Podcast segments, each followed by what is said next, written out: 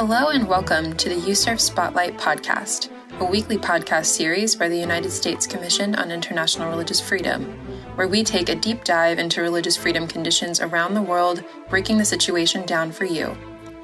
Each week, we focus on a different country, region, or topic. Not only do we analyze and explain the religious freedom situation to our listeners, but we also make policy recommendations to the United States government in order to address the immense challenges we bring to light here. Now, here is the host of our show, USCIRF Director of Outreach and Policy, Dwight Bashir, to lead today's discussion. Welcome to USCIRF Spotlight. Today we're going to discuss findings from a recent USCIRF delegation visit to Nigeria. Nigeria is, is Africa's most populous country with more than 220 million people. It presents a unique and diverse religious landscape with an almost even split of Muslims and Christians and other small groups identifying with African indigenous religions, Judaism, Hinduism, Buddhism, and humanism.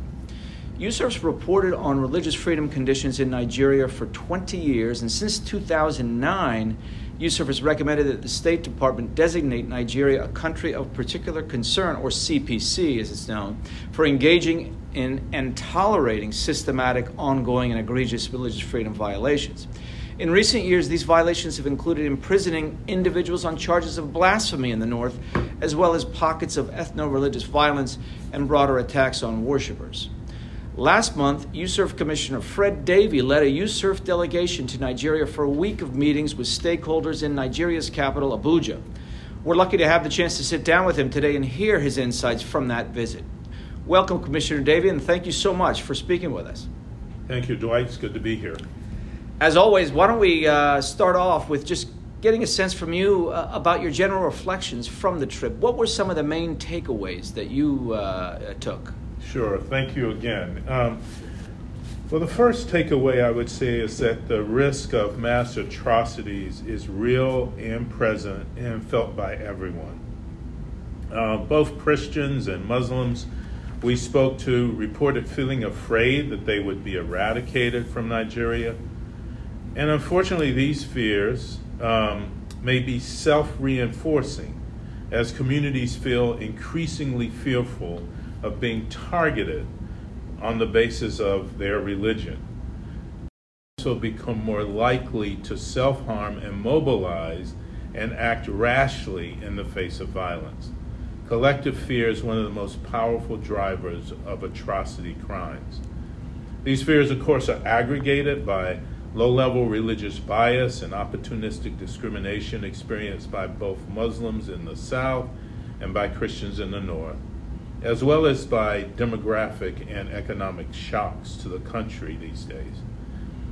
In addition, Dwight, many stakeholders we spoke to felt elites in the country were making the situation worse by playing on religious identity and fear for personal gain. This dynamic adds an additional layer to the risk of atrocities and identity based violence. So that was one takeaway. A second is that as mainstream Christian and Muslim communities in Nigeria negotiate their relationships with one another, religious minorities and individuals with dissenting beliefs or interpretation are being forgotten and excluded from the religious freedom dialogue. For example, when we ask stakeholders about the state of religious freedom in the country, most assume we wanted to hear about the state of Muslim Christian relations. Very few stakeholders raise the issue of, of uh, treatment of Shia Muslims or the treatment of humanists, atheists, and individuals practicing indigenous religions. This is definitely a gap in the religious freedom conversation in Nigeria, and one which I hope USCIRF can help to fill.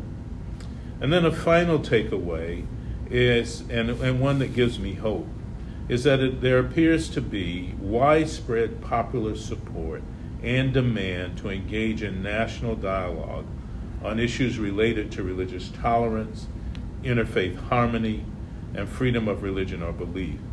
Nigerians don't seem to be satisfied with the state of religious tolerance and discourse in the country at present.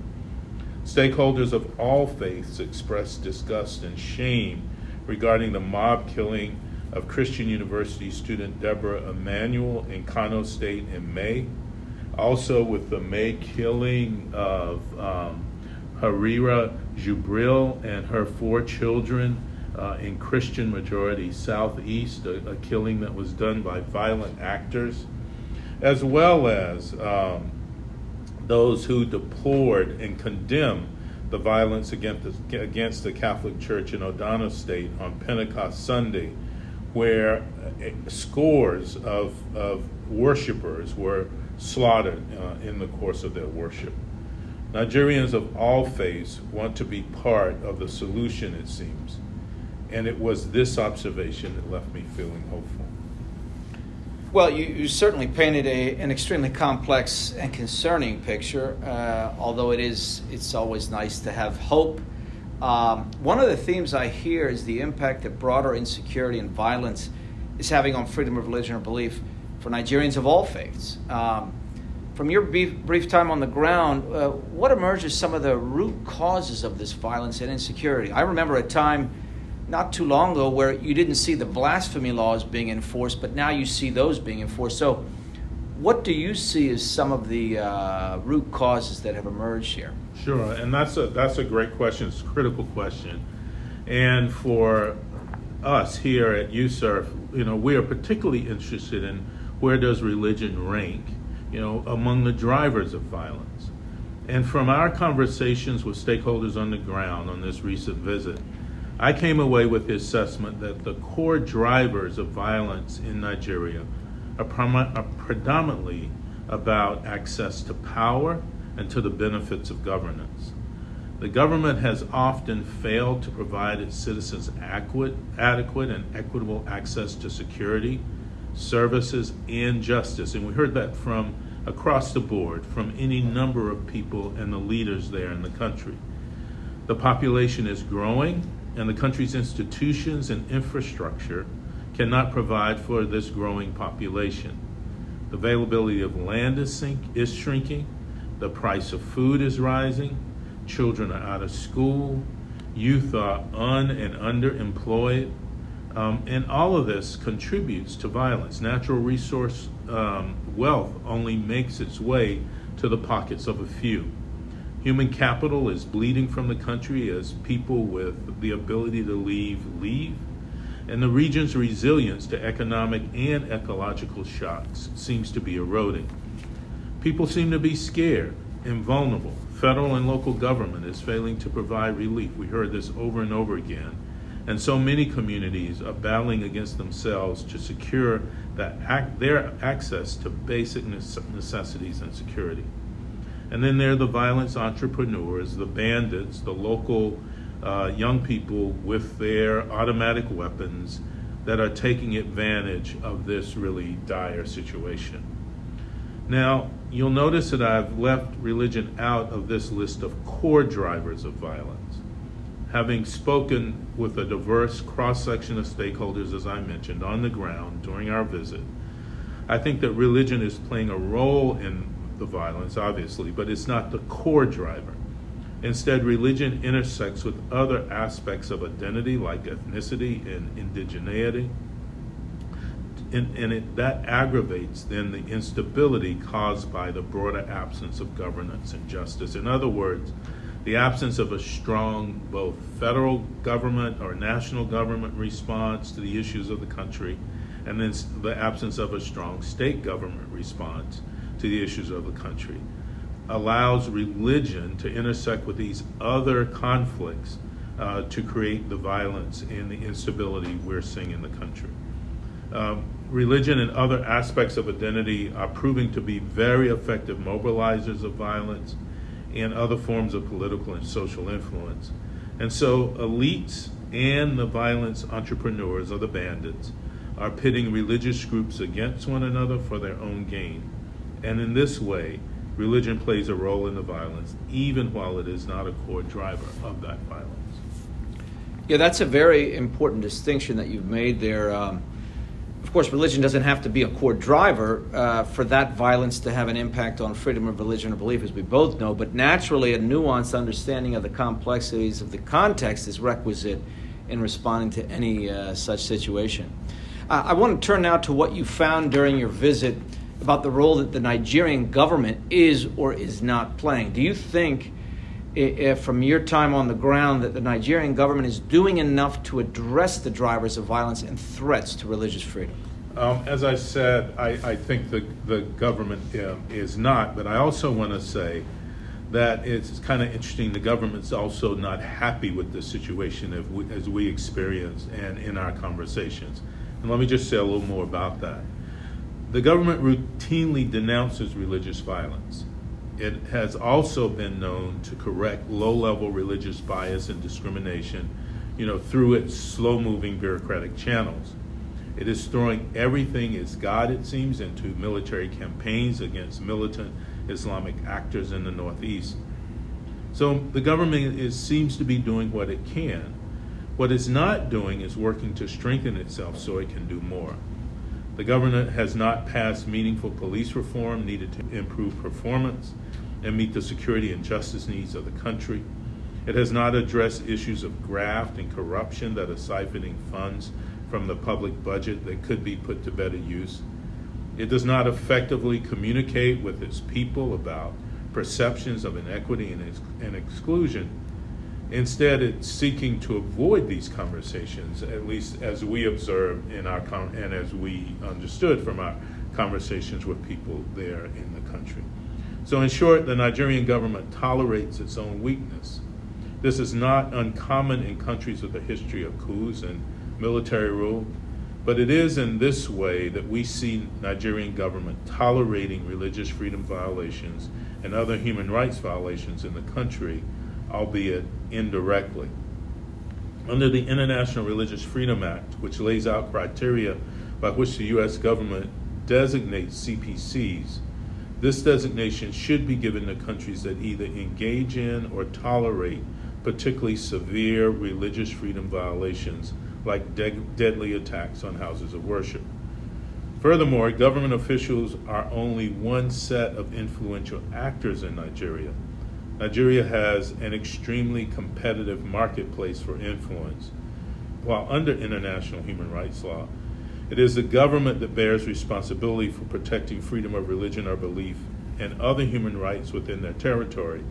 In the Nigerian case, I do believe that non governmental actors like business and media elites, traditional and religious leaders, and political opposition figures also can and should be taking more responsibility uh, to promote nonviolent discourse and reduce religious and other identity based polarization of politics in the country. As you well know, uh, one of the most surprising U.S. policy changes uh, relevant to Nigeria last year was that the State Department removed Nigeria's CPC designation. Uh, the State Department had placed Nigeria on its special watch list in 2019 and had designated it as a CPC the following year in 2020 for engaging in and tolerating systematic, ongoing, and egregious violations. So, removing the CPC designation marked a notable policy change, one that uh, uh, you know USCIRF uh, spoke out very strongly about. So, during your visit, I understand you spoke with U.S. government officials in Nigeria as well as local stakeholders. Uh, while you were on the ground, did you get any sense of why they made this policy uh, decision, given everything we've discussed about the situation uh, so far and what you uh, saw with your own eyes? Um, sure. Um, I think the first thing I took away from the trip with regard to this, is, and that I want to highlight, um, is that the U.S. government officials um, that we spoke to, that we know, are very concerned about the situation in Nigeria. They see the violence and atrocity risk that is there, and it concerns them greatly. So the question then becomes given this concern, why did the State Department not renew the CPC designation? And I came from away from this trip with a few thoughts on, on, on this and in this regard. Uh, first, as I discussed before, I think the Nigerian government's intolerance of all of this is indirect. It essentially tolerates its own weakness, and in doing so, it fails to strengthen its own ability to protect the rights of its people. And so, while we at USCIRF interpret this type of indirect tolerance as worthy of a CPC de- designation, it seems our State Department counterparts may disagree on that aspect of the designation.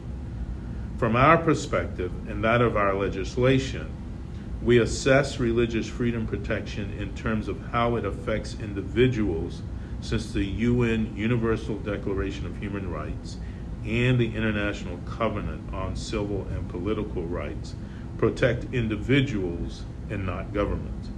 Even indirect toleration has serious effects on religious freedom for people for the people these international laws protect. So that's one um, observation that I uh, uh, uh, have in regard to why the State Department perhaps uh, disagreed with us on uh, the CPC designation. We also saw many stakeholders we spoke with failing, uh, falling into some common traps and misconceptions regarding the CPC designation. The first was that people wanted to compare Nigeria to other countries around the world and to say that because Nigeria is not as bad as, say, Iran or North Korea when it comes to religious tolerance, it does not belong in the same tier as those countries. Of course, at USCIRF, we do not compare countries to one another, but instead we compare each country to the criteria stated in the International Religious Freedom Act and make a determination if the countries meet the congressionally mandated standards for a CPC or a country of particular concern. If we at USCIRF determine they do, we recommend the des- designation, regardless of how they rank compared to other countries for which we also recommend that designation. Stakeholders in Nigeria often demonstrate an implicit assumption that promoting religious freedom in Nigeria is about promoting the rights of mainstream Muslim and Christian communities, often forgetting that freedom of religion or belief is first and foremost a right, a right exercised by individuals. Individuals expressing minority beliefs and religious interpretations have been completely overlooked in the broader scheme of priorities in Nigeria. While we understand this tendency in a co- complex context, from a religious freedom perspective, these are exactly the people we should be protecting and speaking out for the most in such contexts. And then finally, and this is more of a speculative reflection on my part, I think that because religion is only one aspect of identity in Nigeria, and because identity is an aggravator but not a core driver of such violence in the country, I think officials from many governments and non governmental organizations are wary of making the situation worse, essentially, of adding fuel to the fire. If local elites and violent entrepreneurs or the bandits are using religion to mobilize violence, policymakers fear by highlighting religion, we may make the situation worse for religious communities across the country.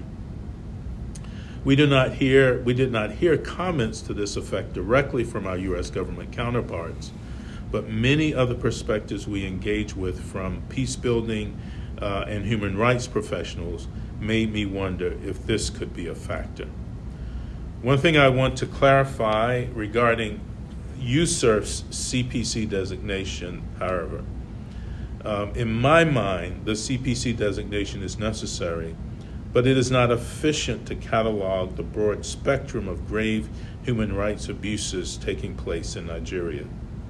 In addition to violations based on religion, Nigerians continue to be denied their rights to life, liberty, and fundamental freedoms on account of their ethnicity, indigeneity, or geographic heritage.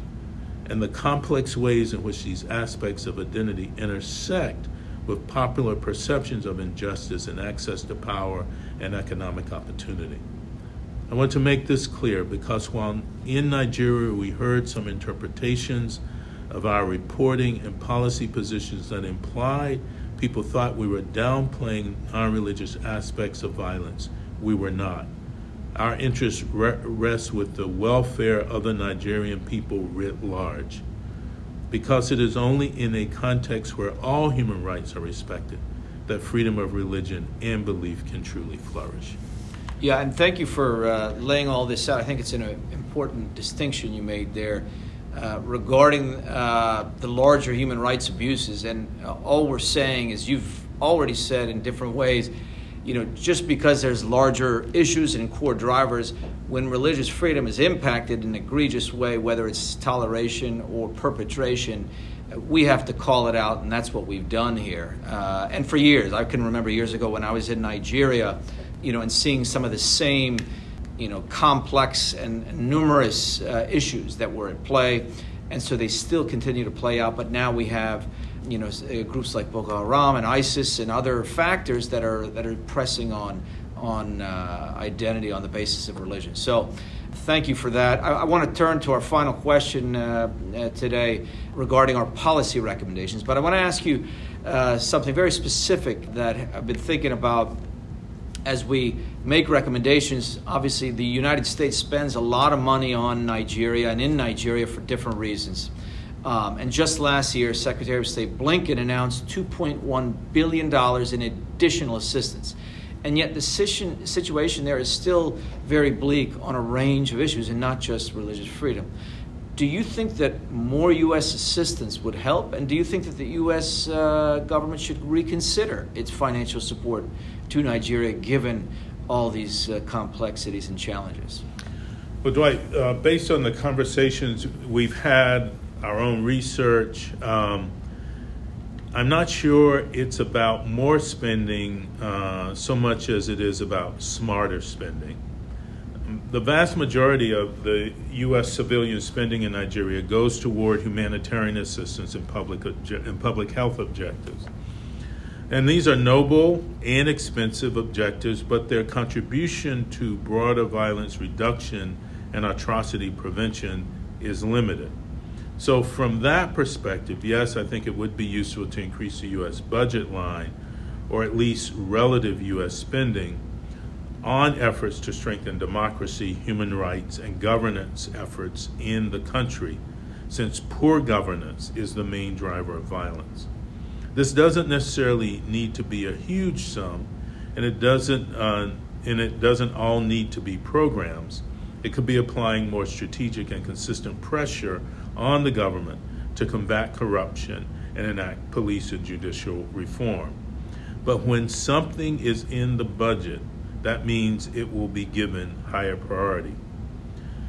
Having said that, it would be a mistake to increase U.S. spending in Nigeria without increasing the U.S.'s capacity to manage that assistance.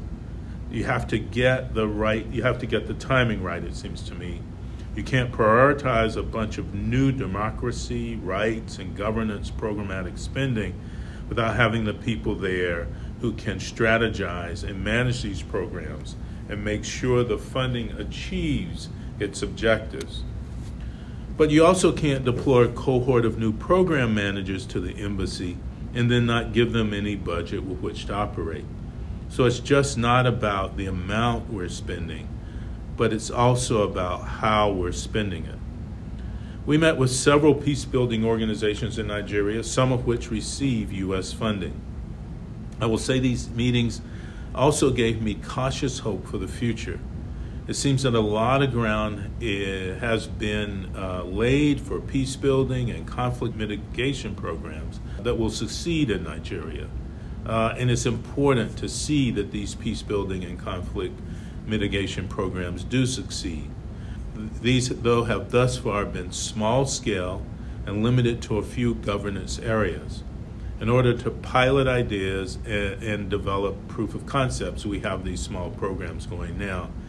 But it seems like it might be time to invest significantly in scaling these efforts up. And this is something uh, we believe uh, we should consider uh, further as we continue to engage uh, Nigeria. Well, thank you so much. We'll have to leave it right here, but uh, I want to thank uh, Commissioner Fred Davie for sharing his insights from uh, that important visit last month to Nigeria. You can find USCIRF's reporting and full set of recommendations for U.S. policy uh, on our website. As always, thanks for tuning in today, and we'll see you next time on USCIRF Spotlight.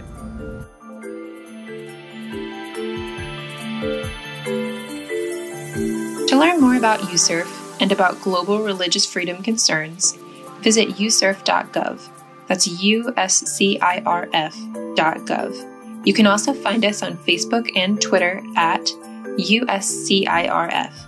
Thanks for listening, and we'll see you next week for another USCIRF Spotlight.